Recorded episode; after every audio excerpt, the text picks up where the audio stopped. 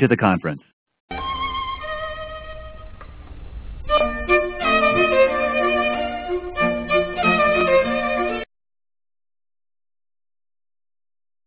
Please stand by. We're about to begin.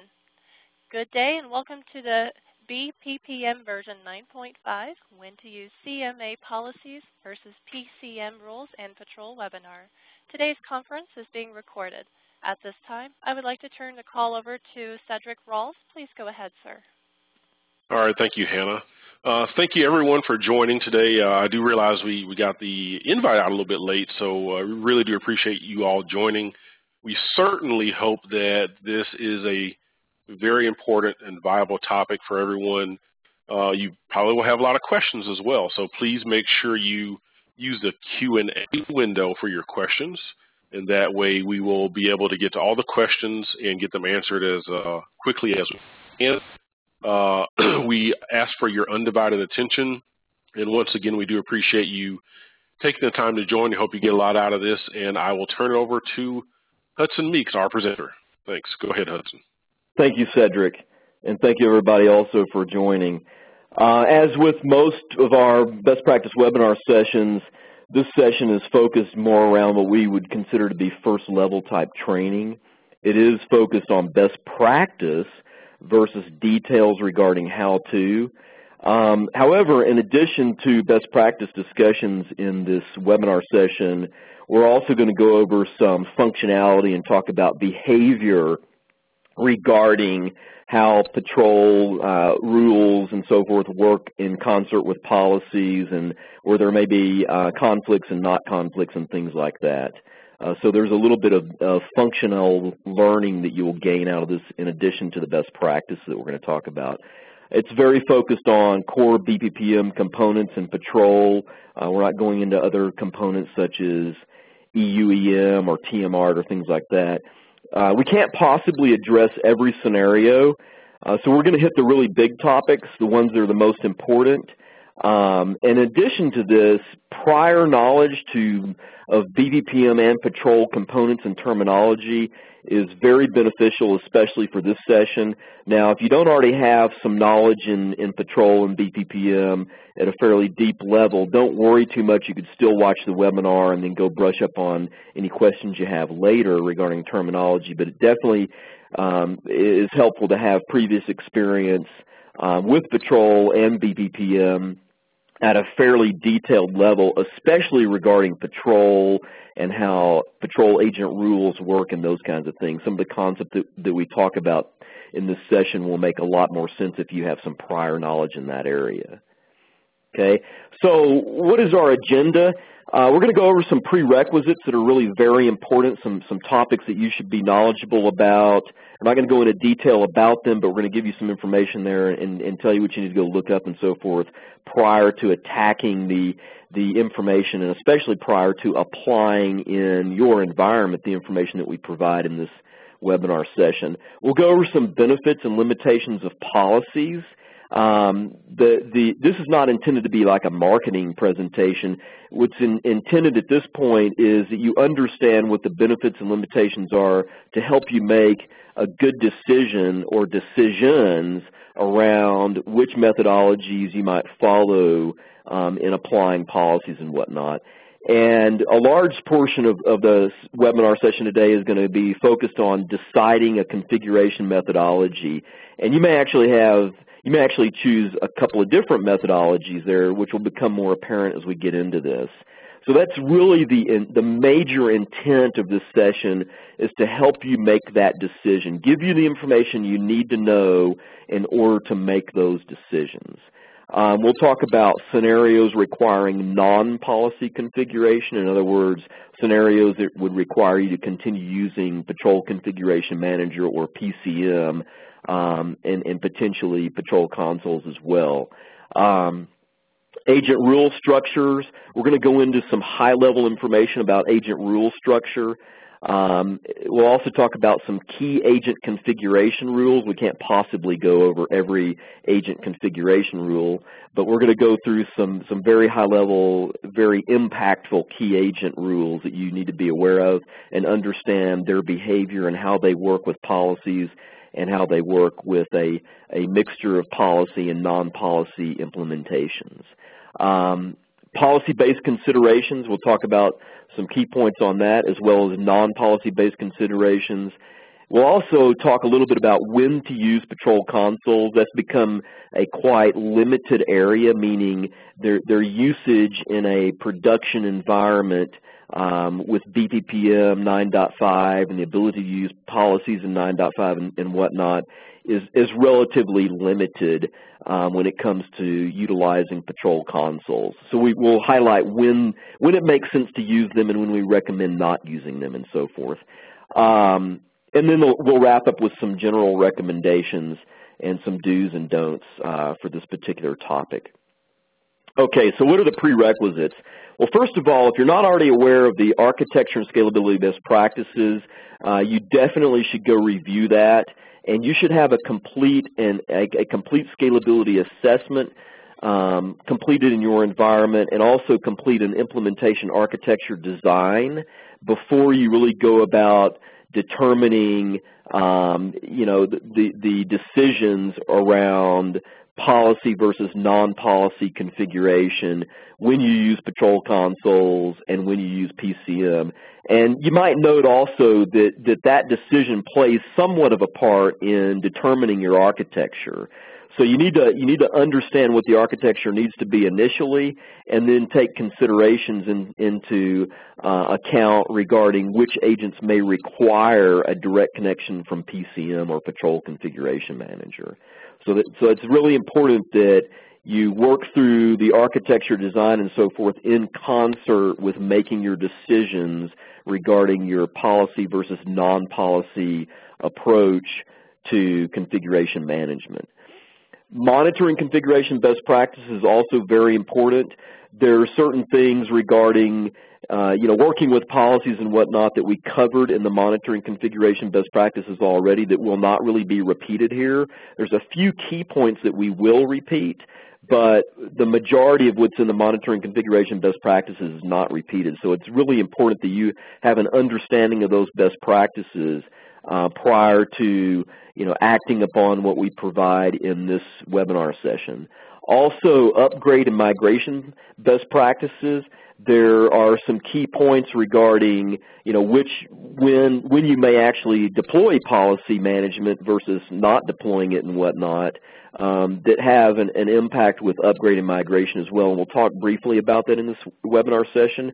But prior to, again, executing and, and, and, and um, acting upon what you get out of this session, you should also have reviewed the upgrade and, and, migration best practices that we've already delivered and have an upgrade and migration plan in, in, place as well. Those plans may be impacted by some of what you see in here, but primarily they, they shouldn't be a, that shouldn't be a major uh, point for you. You should also have installed and configured BPPM servers and integration service nodes um, prior to acting upon what you see here in this webinar session. High availability and disaster recovery should be configured as well if those are necessary in the environment, as well as things like heap settings and whatnot for the BPPM infrastructure components. Okay, so what are the, the benefits and limitations of policies at, at a very high level? The major thing that policies provide is an automated application of configuration settings, which was not available with PCM unless you did something custom. Okay, so that, that's one of the really key benefits of policies and a major driver for using them. It also provides a way to control and automate the enforcement of configuration settings. So if a policy is, is configured for an agent or agents and somehow those agents get out of whack from the configuration or something somebody connects to them directly with something like PCM and makes a change, the, the policy um, um, application process can help enforce the configuration settings and, and revert the agent back to the proper settings, okay, in an automated fashion. It also, the policies also simplify the architecture.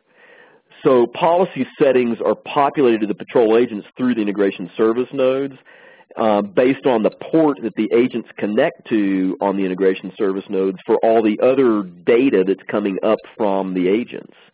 So you've got basically one connection to the integration service nodes um, from the patrol agents that facilitates performance data, events, and additionally the application of policy. So that really simplifies the architecture and reduces firewall management, and it also improves security and whatnot in an environment. So these are these are really the, the high-level major benefits of utilizing policies. Now there are some limitations to policies when you compare what policies are able, what you're able to do within CMA or the central monitoring administration component and the policies therein. Um, comparing that to PCM and, and uh, capabilities that are built into PCM. One thing that's in PCM that's not in the policy um, CMA component is configuration reporting. We don't today have a way to, out of the box, generate configuration reports, and that's something we're looking at, at providing in the future. We also don't have search and compare across multiple agents for detailed configuration settings like you do in PCM. Okay, uh, so be aware of those things, but it, that's not the end of the world, and we'll, we'll, talk about that, how to handle this in a moment. Also, for some customers, I don't, I don't see this used very often, but I know it has been used. I've seen it used sometimes. Transaction logging of applied configuration settings is basically tracked in PCM as well. And that's not today, you know, an out-of-the-box um, uh, thing that you can look at within CMA and policies. So those are some of the limitations to be aware of. But again, it's not the end of the world because Patrol Configuration Manager can still be used to report against, search and compare and retrieve configuration data um, from the agents if you really need to use it that way. Now, if you, you choose to do this, obviously you've got to have a connection directly from PCM to the, to the patrol agents to gather that data, okay? Um, and also, you know, referring back to the capabilities within CMA and so forth that we talked about in some of the previous webinar sessions, you do have the agent query capability, so it's not as if you don't have visibility into the agents. You just don't have the same functionality that you've got in, in Patrol Configuration Manager, which may or may not be, you know, needed in, in most environments.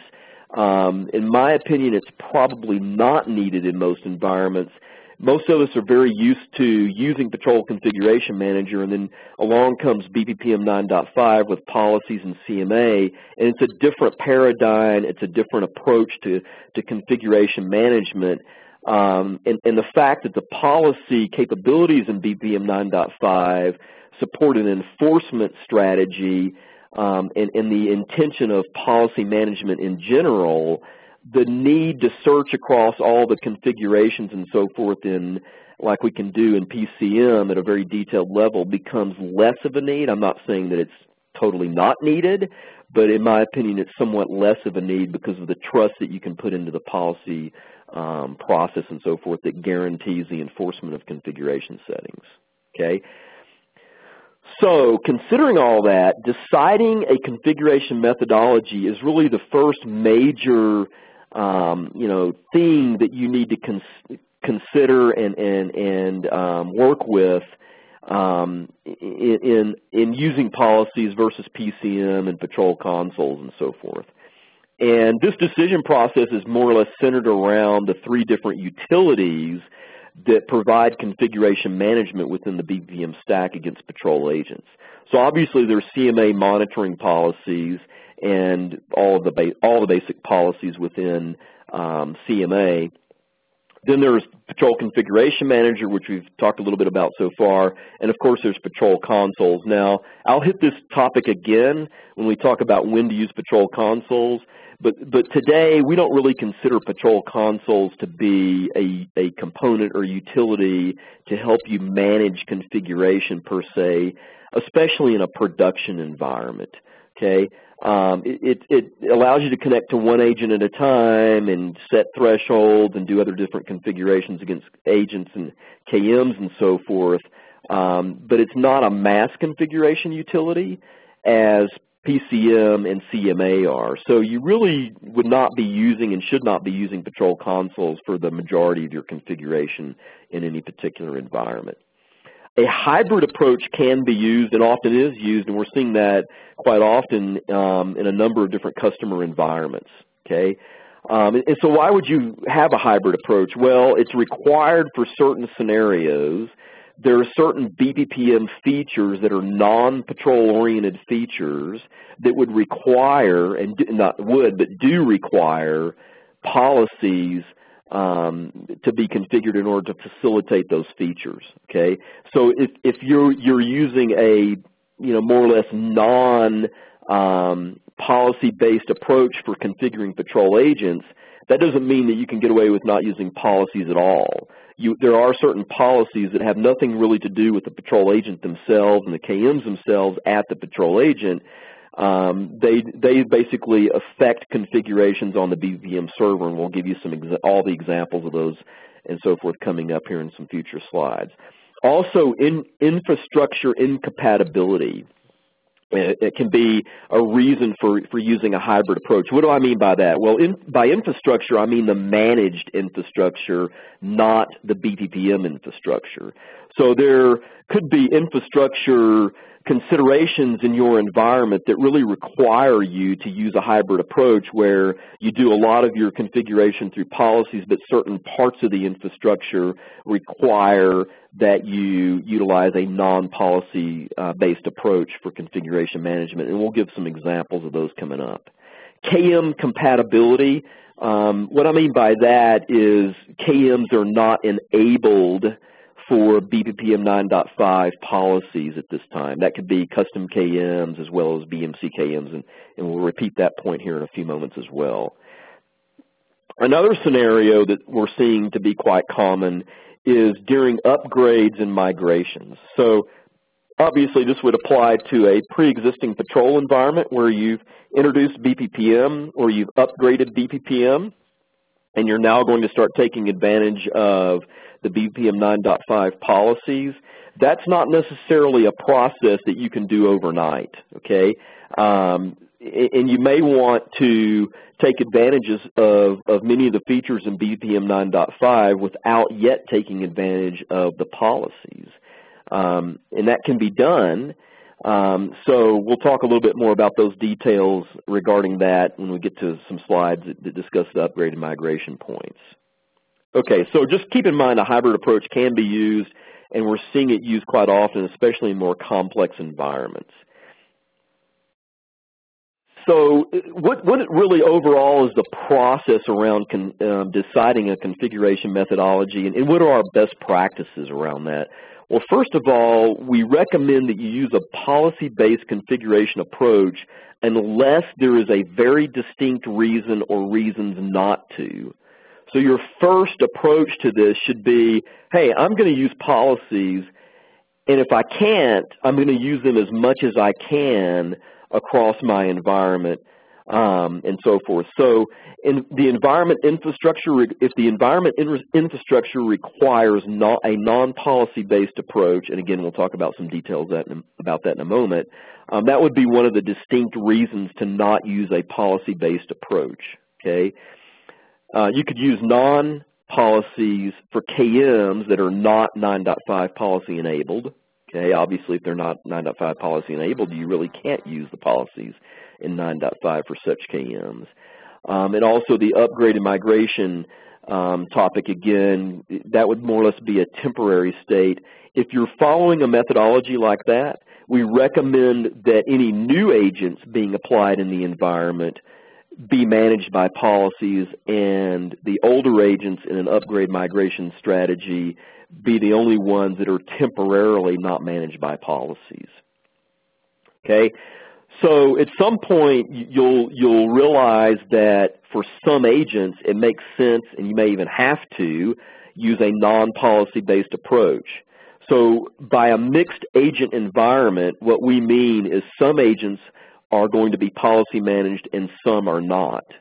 You would use non-policy only when agents are not 9.5 enabled, okay, and also use um, non-policy during upgrades and migrations as well. So you may have an, a mixed approach from an agent perspective during a migration as well.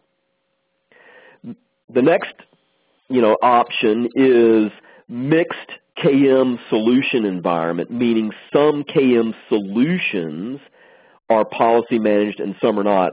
What I mean by KM solutions is the Windows KM that monitors all of the application classes um, um, you know, that, that, are provided with the Windows Knowledge Module versus the Oracle Knowledge Module and all of its application classes.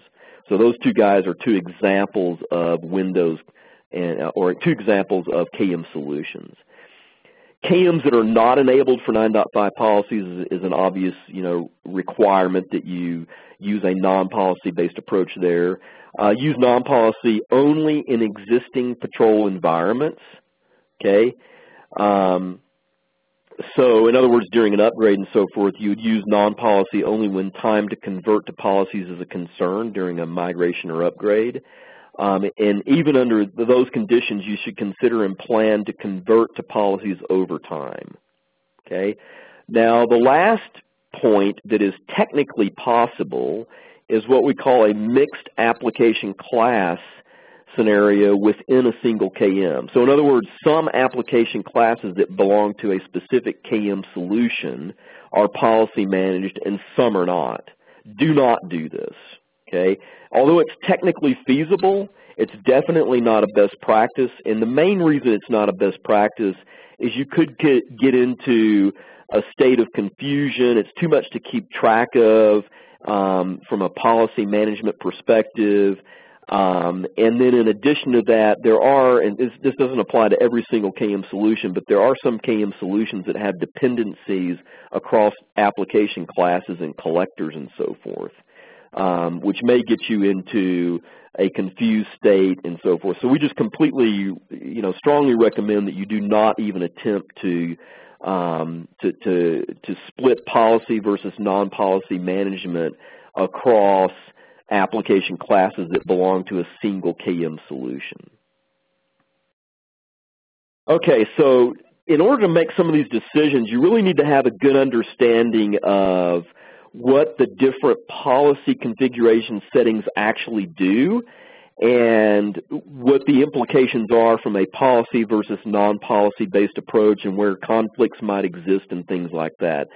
So this screenshot you see here is if you're not already familiar with it, it is the, the, the it's basically the list of different policy configuration uh, selection criteria that you can, can set up and define when you create monitoring policies.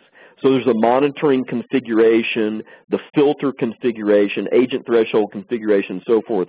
We're going to go through each one of these and talk about the implications from pers the perspective of policy versus non-policy based management and what some of the behavior um, is regarding these guys and where the, where the data is actually stored and what those implications are and so forth. Okay, so monitoring configuration, what is that? Well, basically it controls which KMs are used for monitoring and which instances are monitored by agents. So it, which managed instances are, are monitored by the agents and the KMs. When you go through the configuration settings for monitoring configuration and, and pick the different KMs and application classes and so forth, you're basically to you're basically creating policy settings that are telling the agent, hey, go load up this KM or these KMs and monitor these specific instances and so forth. So that process when when the when the the resulting policy gets applied to agents, that ultimately populates a preloaded KM list that is specific for configuration data. Okay, so we've introduced an, a second preloaded KM list that belongs to, quote, configuration data, and we'll talk about the implications of that and, and how that works with the older preloaded KM list as well, coming up in, a few, in some future slides here, okay? Do not also use rules in PCM and, and or Patrol Console to configure the same knowledge module solutions that you configure for monitoring under the monitoring configuration selection, okay? Um, and also be aware that all this, all the configuration that you're defining here ultimately gets stored at the patrol agents in the form of agent configuration rules. Okay? filtering configuration. What does that do? Well, it allows you to filter performance data and events that are sent from the patrol agents to the BPPM server through the integration service nodes. It is the only way with 9.5 to filter data and events that are coming from patrol. So in the previous versions of BPPM, that filtering was actually done at the at what we called the adapters um, that were um, whose configuration was executed and managed. At, well, executed is the right wording um, at the integration service nodes. Well, those adapters don't exist anymore. Um, so all of your filtering of data and events coming from Patrol is actually managed in these filtering policies, and they are stored at the Patrol agents. So the agents basically know what to send up and what not to send up. Okay. Agent threshold configuration controls thresholds stored at the patrol agents. It controls events that are generated at the patrol agents. This should be limited to availability and Boolean related parameters primarily. Okay? Uh, by Boolean related parameters, I mean parameters that have um, a result that is either a good or a bad result. So it's not just a service or a process that's up or down but it could also be a um, the fact that we've detected a string in a log file that we're monitoring for. That's another example of a, quote, Boolean parameter. It's not something that you trend and whose trend is valuable from a performance and abnormality perspective. Never apply agent threshold configurations to performance parameters. Unless you have a very specific reason to, it doesn't make sense to do that. Okay? do not also apply rules in, in Patrol Configuration Manager and or Patrol consoles that, that ultimately configure the same settings on the same agents that the agent threshold configurations uh, configuration policies do. So don't create a, a um, you know a, a, conflict or a, uh, some kind of um, you know association there. And also keep in mind that all of these settings for the agent threshold configurations in the policies are stored at the agents. And when I talk about where things are stored, that's a very important point. It may be relatively obvious to some of the folks on the call. Some of the other ones may not be quite as obvious. It's very important that you remember, you know, where these types of policy configurations are actually stored because that gives you an indication of where conflicts may exist and may not exist and certain capabilities that exist um, in BPPM um, 9.5 that didn't previously exist in Patrol if you're, you're just now introducing BPPM 9.5 to the environment. Server threshold configurations are an example of that. So server threshold configurations control thresholds that are stored at the BPPM server, not at the agents. They have no impact on the agents, the agent and KM configurations themselves down at the agent level. Okay, they're primarily utilized to define instance level thresholds. They should be limited to performance related parameters. You should never apply server threshold configurations um, to availability or Boolean level parameters. That's one of our general best practices. In other words, what you should be doing is generating those types of events at the patrol agents and letting the agents send those events up and then managing them accordingly um, to your needs up in the BPPM server. Um, these the, the, the, server threshold configuration policy settings must be stored in policy. There's no other way to do it. You can't. It's not possible to apply these types of settings in a non-policy based configuration um, settings. Okay, and they are not stored at the agents. They are stored at the BPPM server. Agent configuration. Um, Specific, these are primarily intended for specific agent settings and polling frequencies. Uh, there's descriptions and discussion about them in the previous webinar on monitoring configuration if you need more detail there. Do not also use rules in PCM and or patrol consoles to configure the same settings on the same agents. You'll just create confusion for yourself if you do that. So pick a strategy, um, whether it be policy-based or PCM based and basically stick with it. And keep in mind that this, these agent configurations are all stored at the agents. And when I talk about stored at the agents, that's their, that's their ultimate destination. Um, you know, obviously when you create an agent configuration as a policy in CMA, a representation of that information is stored at the CMA server. Okay, um, so you know it is stored there, but it but it's ultimately populated down to the agents, and that's where it's ultimately acted upon, um, uh, and, and, that is at, at the agent level. Server configuration it supports the following capabilities. It, allows you to automatically add agents to groups in the BPPM server. So when an agent checks into the BPPM server, um, a policy configured for these settings will automatically assign that agent to a group. It could also create a group. Uh, so, so be aware of that. Uh, you also have the ability to copy baselines from an existing device to an agent or agents that are being introduced into the environment when they check in. Um, what this allows you to do is things like, uh, probably the best use case would be you've got a web server farm that uh, has, say, four web servers sitting on sitting in front of your application servers for a large business application, and those um, those web servers are all, say, Apache, and they're all configured the same way, and they all run behind a load balancer. And it gets to a point where you decide that you need to add some additional capacity. Okay, you could add two additional servers that are, are um, just like the, the, the previous four servers running behind the load balancer and utilize this automated copy baseline feature to start up the baselines on those two new servers according to the baselines from one of the previous um, previous agents for one of the other servers. Okay, um, it also allows you to associate user groups automatically with component CIs that are ultimately devices in BPPM. So it's allowing you to, to automate more or less the access control of users based on which groups the users belong to and, and control which users can actually you know connect to can, can actually see those see the appropriate devices and so forth. All of these settings must be stored in policies so if you want to take advantage of this feature, you have to create policies for it.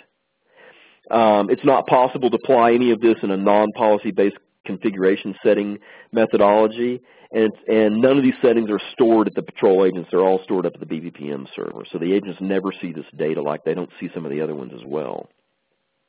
Now the last area that you can configure within the um, monitoring policies is an area that we call configuration variables. This is kind of like a free-form area where you can create whatever free-form um, uh, configuration settings you want, similar to what you would enter in PCM. Okay, It allows you to manually enter and or import agent configuration rules from PCM.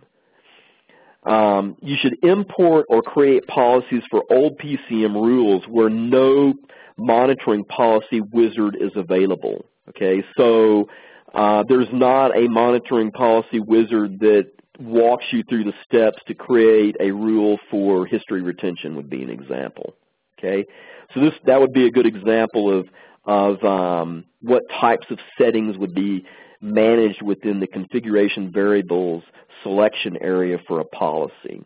Use, use a selection area only for base agent policies that include agent configuration, which controls ultimately controls agent behavior. Okay, um, don't try to enter settings such as KM, um, which instances are monitored for a KM in this area.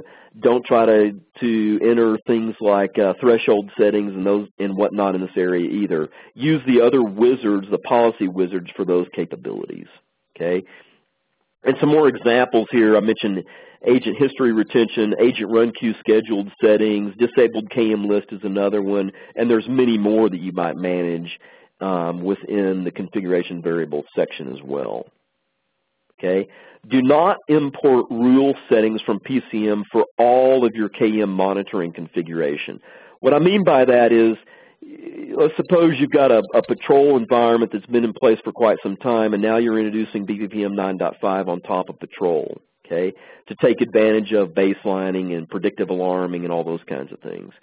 It doesn't make sense to just go and import all of your PCM rules into the configuration variable section of a policy or policies to facilitate all of your management. We strongly recommend that you go and start leveraging the policy wizards and so forth and move over to that methodology of configuration management and don't just you know copy what you've got out of PCM over into the new uh, capabilities and technology. Do not try to convert policy data from the old format to the new format. What I mean by this is, and you'll, you'll see this coming up in a few slides here, there's a, a, a new branch added to the agent configuration database called config data if you're not already familiar with that. And you know, you may look at that and think, well, what I could do is um, just create my own config data rules within the configuration variables section of a, a policy. Okay, um, that that's actually not feasible. Don't do that. Um, the the primary reason technically that it's not feasible is that the, all the config data and so forth uh, uh, based policies are associated to specific policies. Um, and the CMA uh, component within BPPM knows what those relationships are and so forth, and you have no way of actually, you know, associating a quote-unquote config data entry with a specific policy type such as filtering or whatever. Okay, so don't even attempt to, to go work with that like you would have in PCM in the old days using the old format. Also, do not try to import large rule sets from PCM. There's a number of reasons not to do that. Very large rule sets may fail to import. You might run into an issue trying to import a really large rule set. There is no validation as well. So by validation, what I mean is when you go through the wizard and you're, you're creating a monitoring configuration policy, okay, um, there's some validation around what is, is being, you know, what you're actually creating. You, you have to walk through the wizard, you have to pick the application classes, you have to define the instances and so forth through the wizard, and under the covers, the CMA component basically validates um, and, and, ultimately guarantees that you, the configuration you, that you are creating from a GUI front end is properly translated into the appropriate rule syntax and so forth behind the scenes for you. Okay, when you import stuff into import rules and whatnot into the configuration variable section, there's no validation around that. It's it's just like I stated, it's free form. It's very similar to PCM. Okay. Also, some KM dependent rules are formatted differently in policies versus PCM and that if you if you start just blindly importing stuff and, and trying to manually enter stuff there, you may run into some issues with that as well. There's also potentially performance problems when applying policies to the agent population. Okay, so not only may you run into an issue trying to import an extremely large rule set, but you may also have performance problems when if you take a very large set of rules that are defined within the configuration variables section, and I'm talking thousands here, you know, not not you know smaller numbers. Um, when those get applied, they get applied in bulk, more or less. They get they get applied as, as one block of data to the agents, and that could introduce a performance problem trying to apply very large amounts of data um, associated within and configured within the, the configuration variable selection of a policy. Okay, so to kind of wrap up the decision-making process in, in you know, deciding what configuration methodology you, you should follow, we recommend that you take a top-down approach.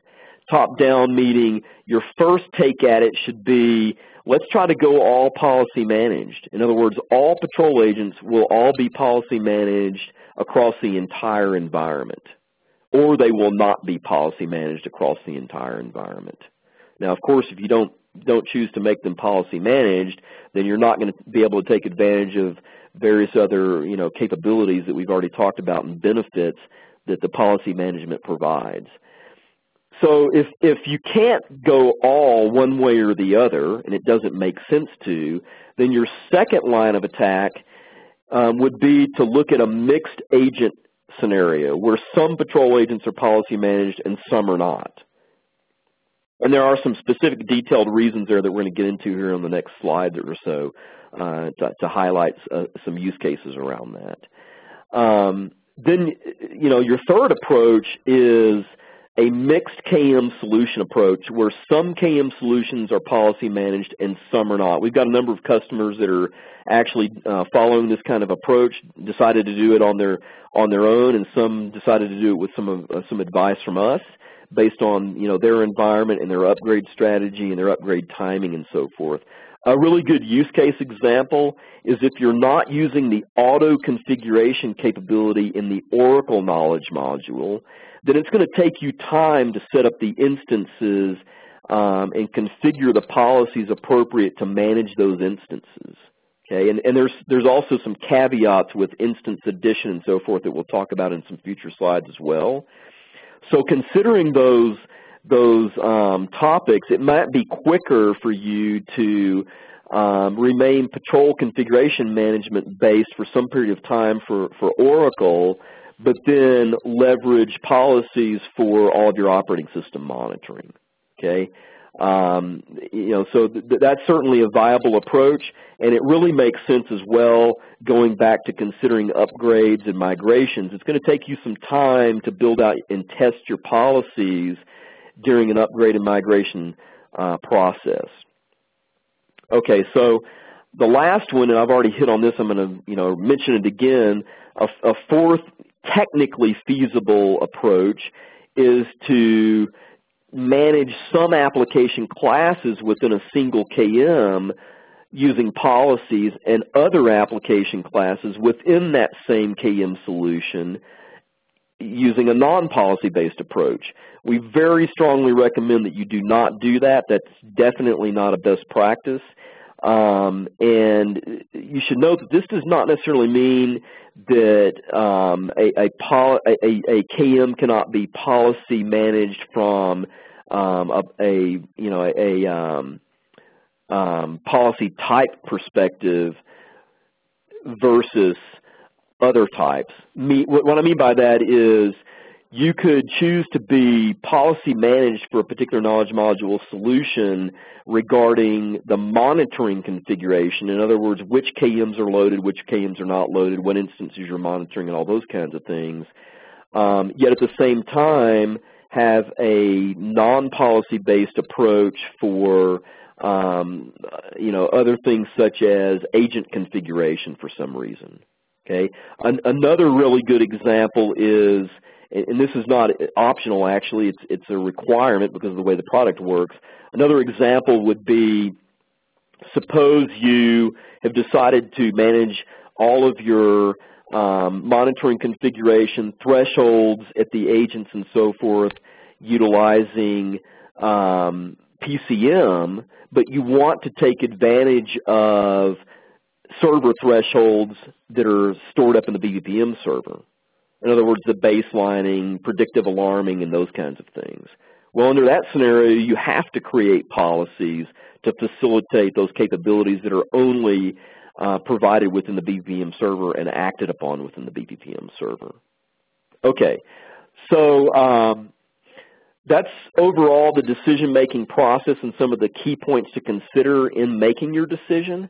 There are certain scenarios requiring non-policy-based configuration um, managed infrastructure is, and I've separated this around major use cases. So one of the major use cases is managed infrastructure. You might have security requirements regarding DMZs and or secure zones that don't allow you for, for security reasons to actually take advantage of policies, okay? And this is a very, very specific scenario. So, you know, pay very close attention to this. It, it, this scenario includes not one of, but both of these particular conditions. So if the condition is such that the, security requirement is such that connections from the agents within the DMZ into the BPPM infrastructure is not allowed. In other words, nodes within the DMZ are not allowed to connect back into the secure zone where your BPPM infrastructure is actually installed. And simultaneously, in addition to that, you're not allowed to actually install an integration service node within the DMZ. Okay. Um, the only scenario that I can think of, you know, real live use case around this is I've worked with a customer, I can't remember their name, but I, um, I've worked with a customer in the past who was who who was actually monitoring agents and and um, deploying agents and monitoring managed nodes that were in their end customer's environment. And that end customer said, um, you, you know, their, their requirements and so forth were such that the end customer environment cannot make a connection back into their environment. The connection has to go the other way. And in addition to that, they were not able to go and install an integration service node into the customer's environment. That's the only scenario that I can remember in a, in a real world example where, where this would actually apply. Okay. Um, another scenario is operating, and again this is around infrastructure, meaning the managed infrastructure. Operating systems and their required agents are not enabled for BPPM 9.5 yet. And we've already talked about this in some of the best, previous best practice sessions. This would apply to iSeries. The iSeries agent is not yet um, 9.5 compatible. Same for OpenVMS, and we do have a few customers who have a few applications that they're monitoring running on Microsoft Windows 2000. Microsoft Windows 2000 is not supported with BPPM 9. the BPPM 9.5 agent, and we don't expect to actually upgrade that agent for Microsoft Windows 2000 at this time. Um, there's not any you know significant demand for that. So the way you handle that is you deploy an older agent to that managed node or managed nodes and then monitor accordingly. Okay, so the other major use cases from an operational perspective, um, and what this amounts to is um, ultimately, knowledge mod well, not just from an operational perspective, but from from a knowledge module perspective, meaning knowledge modules are not enabled for 9.5 policies yet. Um, there's two categories there. Very simply, custom knowledge modules that haven't been enabled for 9.5 yet, as well as certain BMC knowledge modules that are not yet 9.5 enabled. There is a link here, and we've provided this in, in previous sessions and documentation as well, a link to um, the, the list of, of, BMC knowledge modules showing which ones are 9.5 compatible and which ones are not. Okay. Um, another scenario, again, is upgrades and migrations. So the, the time and effort to create policies versus the time to value for BPM 9.5 where you want to take advantage as quickly as possible.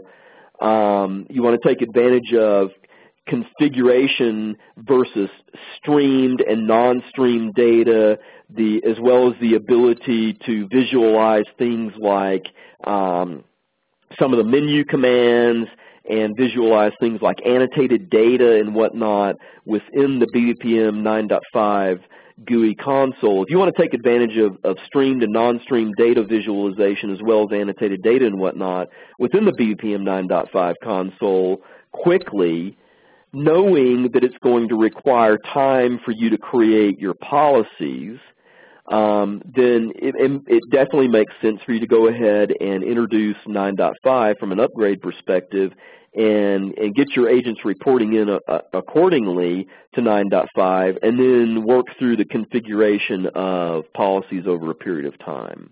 Okay, um, If you do this, you really should plan to create policies over time. You know, don't, don't plan to just implement 9.5 with um, a patrol, your patrol environment and just continue to maintain a non-policy based approach for an extended period of time. It does make sense for, you know, in upgrade and migration scenarios, but for a long period of time it really doesn't make sense. We, we encourage you to start moving towards a policy based approach and taking advantage of all of its capabilities and so forth. So at a very high level, agent rule structure um, we, we talked about this in the previous webinar session. I know there was a little bit of confusion around it, and if you're not already familiar with it, it may be confusing to you, so I want to make it very clear what this means. The, the BPPM 9.5 patrol agents now include an agent rule, a new rule that designates if the agent is policy managed or not. And this is what the actual rule looks like. It's under agent setup, um, integration, deny CFG. The setting is either true or false. Some of the confusion around this comes in into play with this being kind of a double negative based on how you set it up. So when the value is set to false, which is the default setting by the way, the agent will be policy managed in CMA. All right? So when it's false, it's going to be policy managed in CMA. Basically, you're saying that you're not going to deny CMA configuration. So therefore, CMA configuration and policies will be enabled. When the value is set to true, the agent will be known to CMA. It's going to appear in CMA, and it will even forward data up to the BPM server based on whatever it's configured to monitor, um, but it will not be policy managed. So, so policies will not be applied to it, and um, it just simply will not be policy managed. Okay, so some more more things to think about regarding this policy-enabled setting. By default, a new agent will monitor nothing and no data will be sent to the BPM server from the agent until it receives a policy. So when I say new agent here, I'm saying you've deployed a new BPM 9.5 agent without any you know, custom configuration or anything like that. It's just been deployed out there and it's ready to receive a policy. It's not going to monitor anything and send any data up um, until it actually receives a policy. By not monitor anything, I mean not monitor any you know, knowledge modules and things like that. When an agent contains policy and non-policy based rules for the same knowledge module, and this is an extremely important point because it, it impacts you know, current environments where you may be doing upgrades and so forth.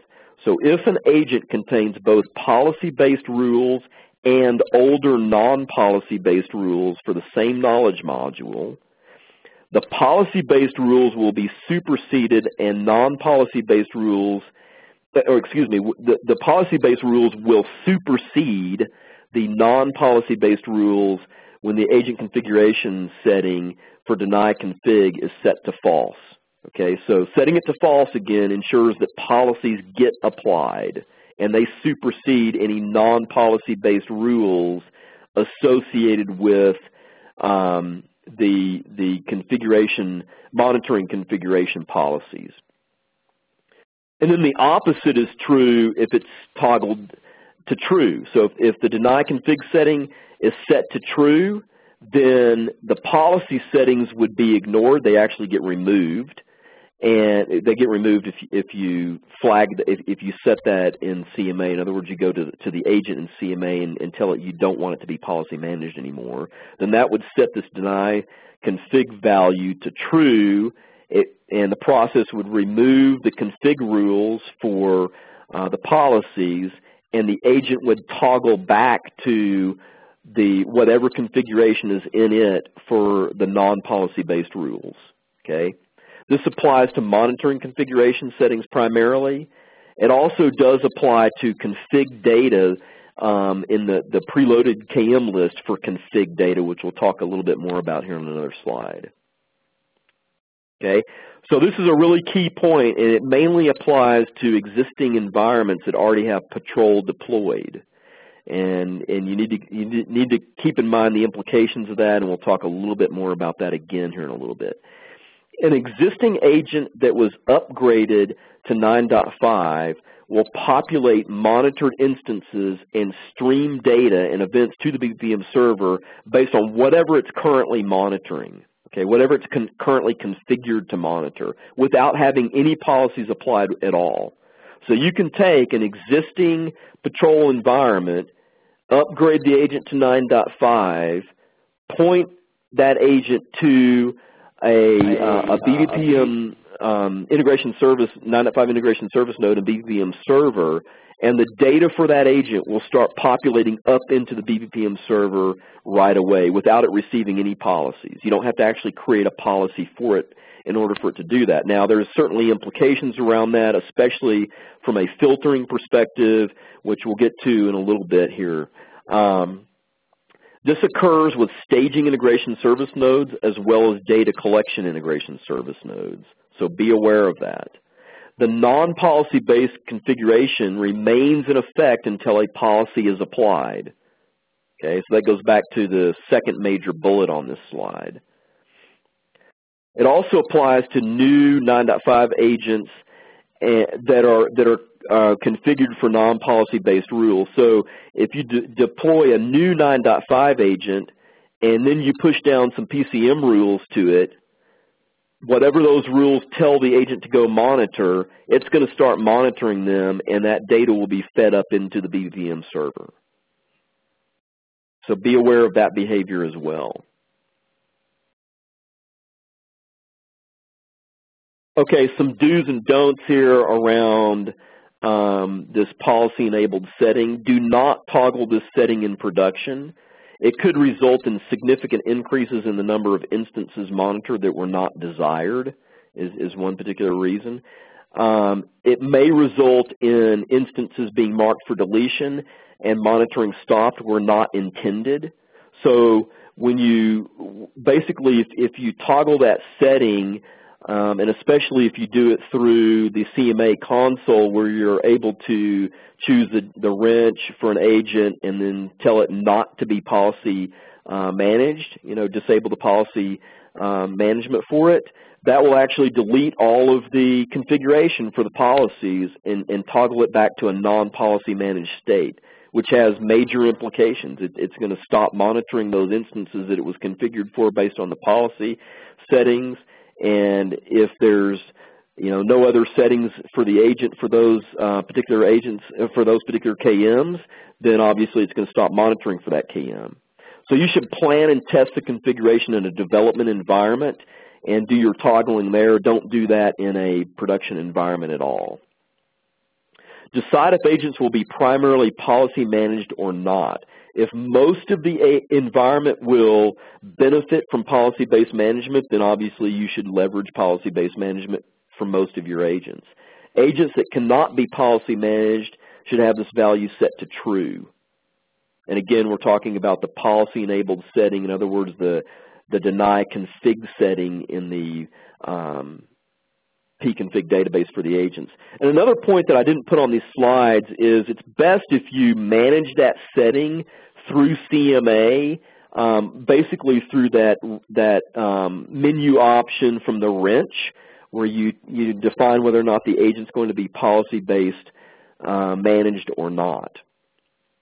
Okay, so some details around agent rule structure. We can't go into an extreme amount of detail here because we just not have the time to get into that. Um, and, and, a note on this, it, it will behoove you to basically look at and, and, study and understand the agent config data as well as the other agent configuration settings if you're not already familiar with them by viewing them through the agent query uh, capability in BPM 9.5 or in a test environment through PCM and so forth. So if you're not already familiar with this, there's this new config data branch in the agent configuration database. It, it starts off with slash config data you know, slash blah, blah, blah, whatever the config data is. Only policy-based settings are stored under config data. So, you know, older non-policy-based settings are not stored under config data. It's extremely important to remember that not all policy-based configuration settings actually reside under config data. Okay, so you could still have policies that manipulate slash agent setup you know, whatever that may be. It could be the preloaded KM list there. It could be disabled KM list. It could be history retention. And there's also other settings across various knowledge modules that aren't actually stored under config data, although they may be manipulated by policies. So be aware of that. Uh, config data is, is, the config data branch is primarily for monitoring configuration settings However, there is a preloaded KM um, entry under config data.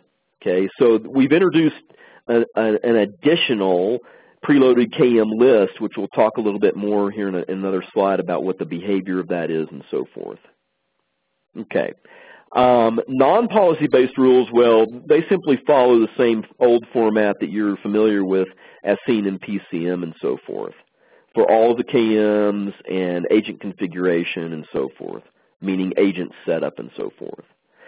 Policy settings that follow the old format. There is, again, there are there are certain policy uh, configuration settings uh, that get manipulated into rules that don't actually reside under the config data branch. So what are they? Well, there's there's various agent settings, um, disabled KM list, history retention, and, and, many more that I've already kind of hinted at and and, and uh, mentioned here. There's also some various uh, KM settings um, that that, that, don't actually get entered under the config data branch. Uh, I believe, and I don't have an example in a slide here, but I believe one of them is related to file systems, okay? File system monitoring and configuration is, is one particular example there. Um, and I'm pointing this out mainly for those folks who have spent a large amount of their um, patrol, you know, um, life or history in PCM and has spent a lot of time working with different um, rules and so forth, agent configuration rules in PCM. Because undoubtedly you're going to want to go look at this and you're going to start you know, digging into the details. And, and, just to kind of a side note at this point, I strongly recommend that you don't try to manage those rules like you've done in the past with PCM. Instead, when you switch over to a policy-based management approach, you should really let the policy wizards and so forth manage all of that for you. That's ultimately one of the major intents of a policy-based approach so that you don't have to dig down into all the details um, of you know the actual you know uh, syntax and settings and so forth within the agent configuration rules.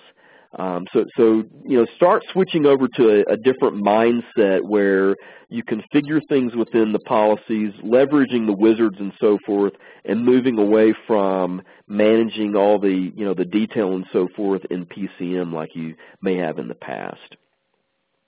Okay, so I've, I've talked about preloaded KMs. We've introduced a second preloaded KM uh, variable to the agents. Um, of course, the older preloaded KM list under the agent setup branch is still there and it is still in use. Okay, but we've introduced this new one under the config data branch. It gets populated with KMs automatically when you configure a KM in a policy and then that policy gets applied to the agent. Well, that process is going to update um, the preloaded KM list that lives under the config data branch. It does not have any impact on the agent setup branch, yet the agent setup branch is still read by the agent. Okay?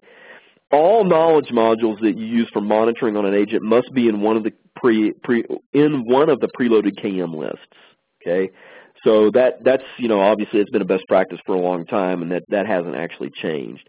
The agent will actually load all the KMs that are listed in the KM in the in in either one of the the uh, KM preloaded lists. In other words, it basically merges the contents of those lists in order to know what to to preload.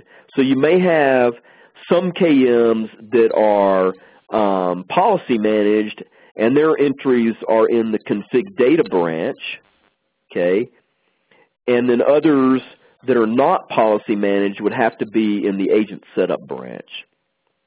So the preloaded KM list under the under the uh, config data branch, again, it's automatically populated and managed by um, leveraging policies basically, and you, you generally should not have to go and edit that at all. Okay, let the policy um, application and, and removal and so forth handle updating the config data branch for you with respect to preloaded KMs.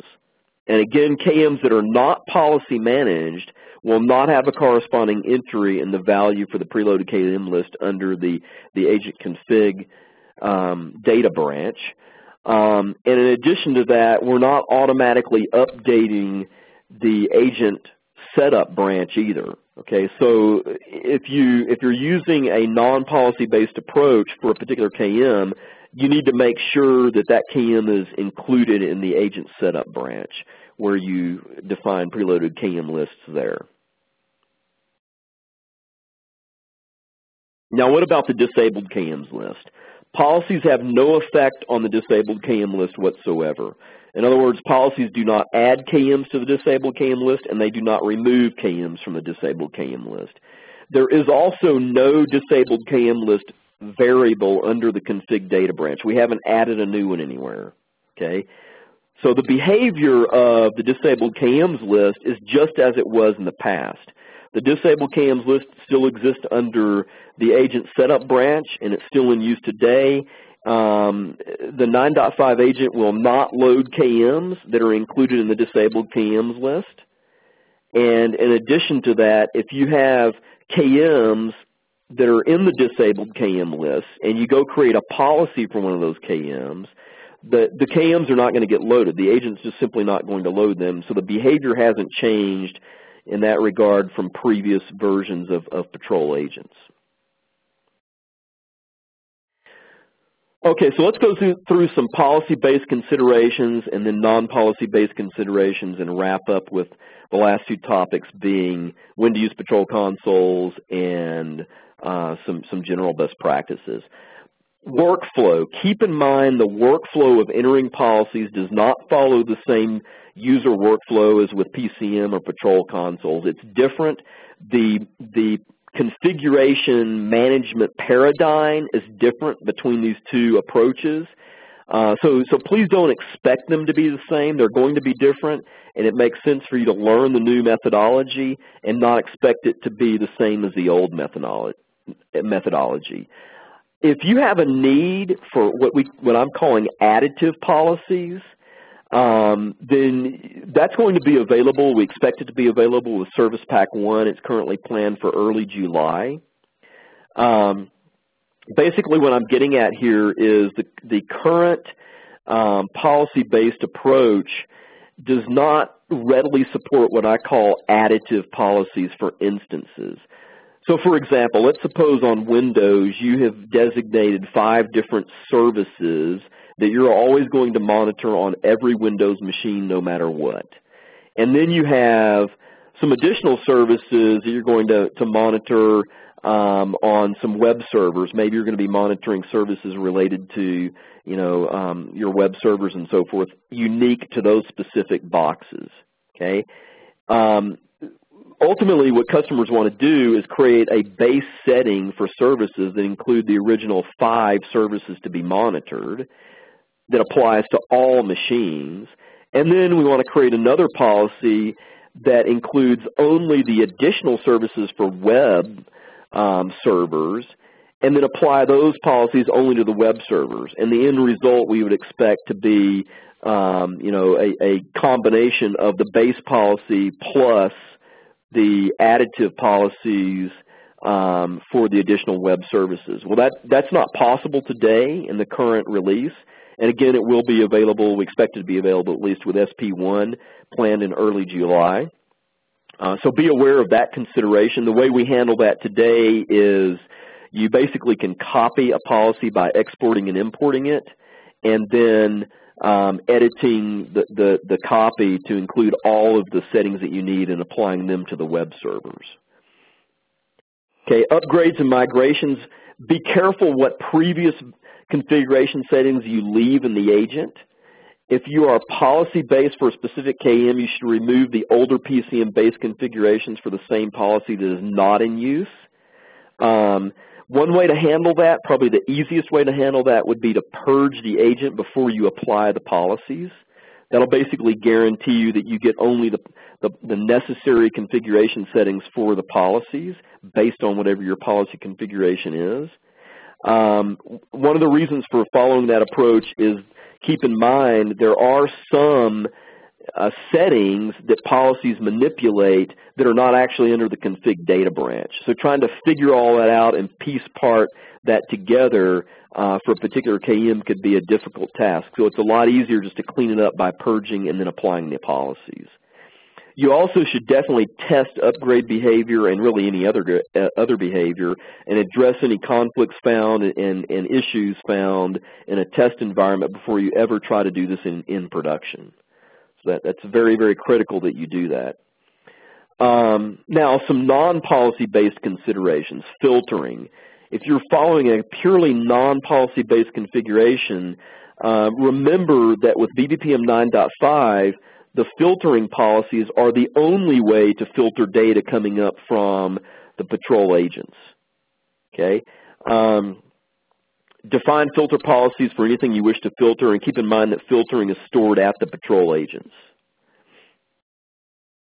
Automated grouping is another capability that is not available with non-policy based a non-policy based approach. If you go purely no policies whatsoever, then the automated grouping that we've already talked about is, is not going to be available for you. You have to create policies for that. But that's not really a conflict at all. Um, you can basically do that, and, and, and none of that data is stored at the patrol agent. So there's no concern for a conflict regarding you know, a non-policy based approach and a policy based approach. The same concept applies for automated baseline copying, which we talked about earlier. Okay, a little bit more on non-policy based considerations. Automated user access control to devices, which we talked about previously, is in policies. So if you're purely a non-policy based approach, then you're not going to be leveraging that capability. And again, this is one of these areas where there's you know virtually no conflict whatsoever. If you want this capability, you configure it in policies, and that gets applied at the BPM server, and it doesn't impact the agents at all. Same thing with server thresholds. Not available in a purely non-policy based methodology. They're not stored at the agents. They're all stored at the at the BPM server. And last but not least, it's kind of a repetitive thing here. Um, automated configuration and enforcement is, is you know new with policies. is not available out of the box with PCM or patrol consoles. Um, so you know keep in mind that, it's, that that's quite valuable to leverage. And not only is it valuable to leverage, but it's also part of the paradigm shift in switching from a PCM-based approach to a policy-based approach. BPPM server capabilities to think about here. Don't forget this. You know, don't forget why you're implementing BPPM. Patrol consoles and, and patrol agents provide monitoring. They can provide alerting and alarming, as we all know.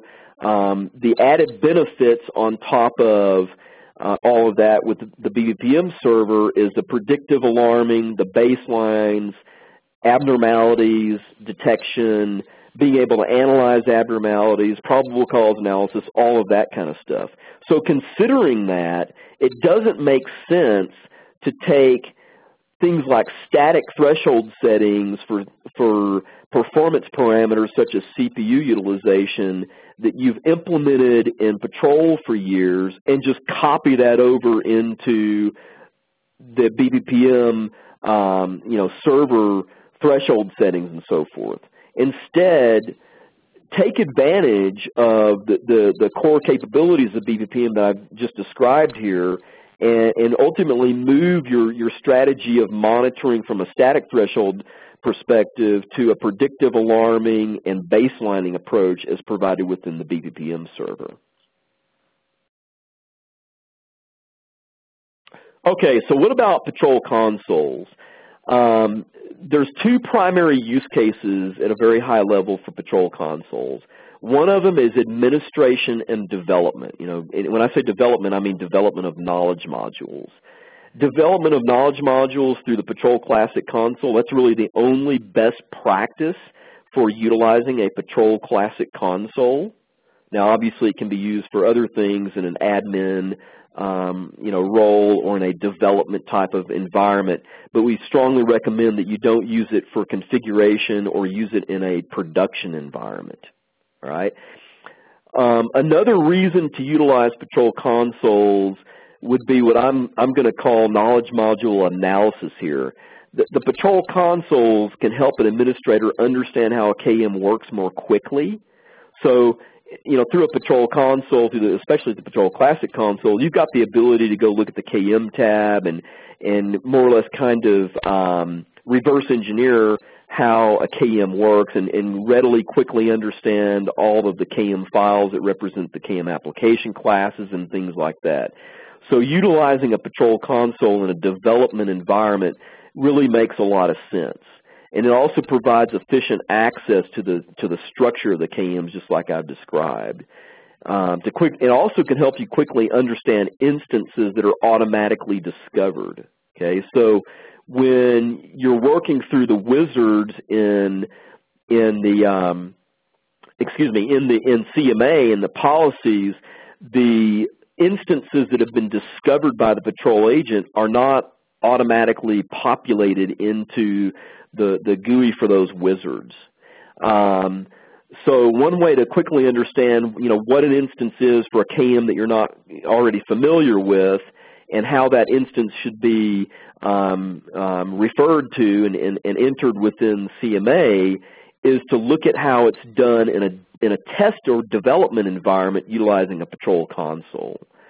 And those are really the only administrative and development use cases for patrol consoles. Now the second major use case, and, and these are kind of corner cases, is in an operational uh, scenario. So where operations may still need to leverage patrol consoles for some period of time. Uh, we don't see these very often. They're, they're certainly not common, um, but there are certain menu commands that um, are not that haven't been updated in the KMs yet. There are menu commands available through the BPM UI, by the way, if you're not aware of that. Okay, but there's some there are some for some of the KMs that haven't been enabled yet um, for the BPM UI. Uh, so some examples would include the ability to you know, click on a menu command and ultimately run what I call a report within the patrol environment where patrol goes out and gathers some data and, and presents that in a more or less report format. If you've got those kinds of needs from an operational perspective and you're heavily leveraging those capabilities and you find that those menu commands are not available within the BPM UI for those particular KMs, then it, it would make sense to um, to leverage patrol consoles for those use cases. And th those use cases really need to be evaluated on a case-by-case -case basis. Okay.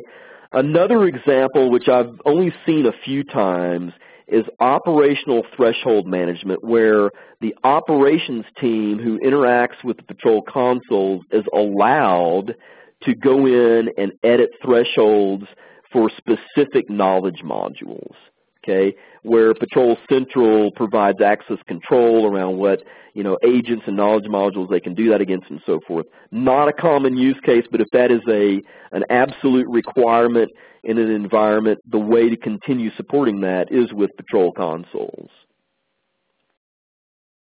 Okay, so some general recommendations and then we'll wrap up. Uh, definitely plan and document your configuration management methodology per knowledge module um, if, if, you expect to you know, use, use a non-policy based approach for some knowledge modules and a policy based approach for others, you should definitely document that. This chart is a very overly simplified example. It's mainly focused around monitoring configuration for the various KMs listed here. I'd recommend that you also include in your documentation an explanation as to why you've chosen to go policy-based versus non-policy-based. Maybe it's due to um, over some period of time regarding an upgrade or a migration, okay? Um, or if it's due to older technology, meaning like Windows 2000, um, where you have to deploy an older um, agent and so forth that's not BPPM 9.5 enabled, you should note that as well. Definitely set up a lab and test policies. It's, it's extremely important that you learn how the policies work and test that in a, in a test environment before trying to you know, deploy it in a production environment. This applies to new environments and especially older patrol environments um, but it, it's really important for both. If policies support all required configuration, use policies and do not use a non-policy based method. Learn the new method. If the new method supports your needs, then, then use it and learn the new method and move away from the PCM-based approach. If you have to use a mixed approach in an environment, decide which method you will use per knowledge module and use the decided method for the entire knowledge module solution. Again, don't break it down by application class. Do not try to shortcut the learning process. Uh, we realize that it may take you some time to learn how the policies work and so forth, and we definitely appreciate all the feedback we've received so far, as well as any that's coming, you know, future as well. Um, so, we, you know, we, we, we really strongly encourage you to learn that process um, and don't expect that process to operate like uh, the older methods did, like with PCM and patrol consoles and so forth. Do not mix different configuration methodologies between policy and non-policy based configuration for a single KM solution. I've hit on that I think three times now, so you know please do not go down that path. You'll just call, cause yourself grief most likely. Um, and do not use both non-policy and policy-based configuration methods for the same KM solution across different agents. Okay. Um, in other words, if, if, for a particular KM solution, your final goal should be either policy-based or non-policy-based, not a mixture of both across the environment. Now we realize that that may be temporarily done, you know, during a migration or upgrade period, uh, but but your that's why I say your final goal, your end goal should be, um, you know, one methodology for each individual KM solution. Be very careful deleting and or disabling policies. When you do that, it's going to immediately remove related monitoring. Okay, um, and also related instances will be marked for deletion. That's assuming that there's not some non-policy based rules hanging around out there at the agent that are monitoring the same instances. If you have a policy that needs significant editing, it is best to do the following, okay?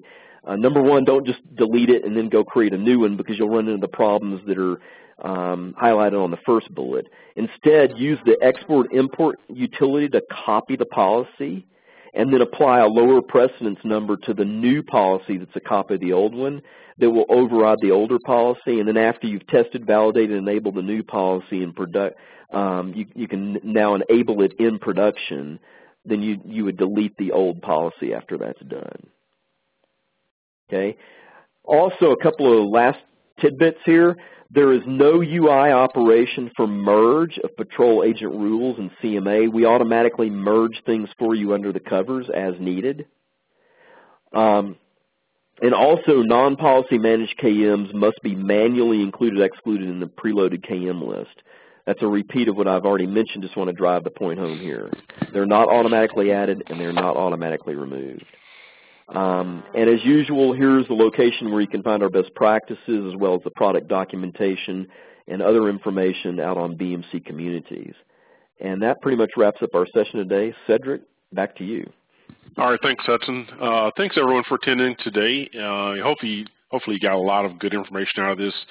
We do realize, you know, we're just touching on some of the subjects, so there will be more, uh, you know, information that will be needed. You know, can work through several of our avenues that we have uh, for additional information. Uh, we will post the uh, presentation and the recording out on the community site, uh, likely within the next couple days. The uh, the Q&A uh, portion that we have will be posted within our documentation portal. so we'll have everything updated. If you have not gone to the community site where uh, the, the first link at the top of this particular page, I suggested you visit it and uh, make sure you uh, subscribe to that page. That way you'll receive the updates. Uh, aside from that, we hope you all have a uh, great rest of your day, evening, uh, or morning, wherever you may be. Thank you very much. This concludes today's conference. Thank you for your participation.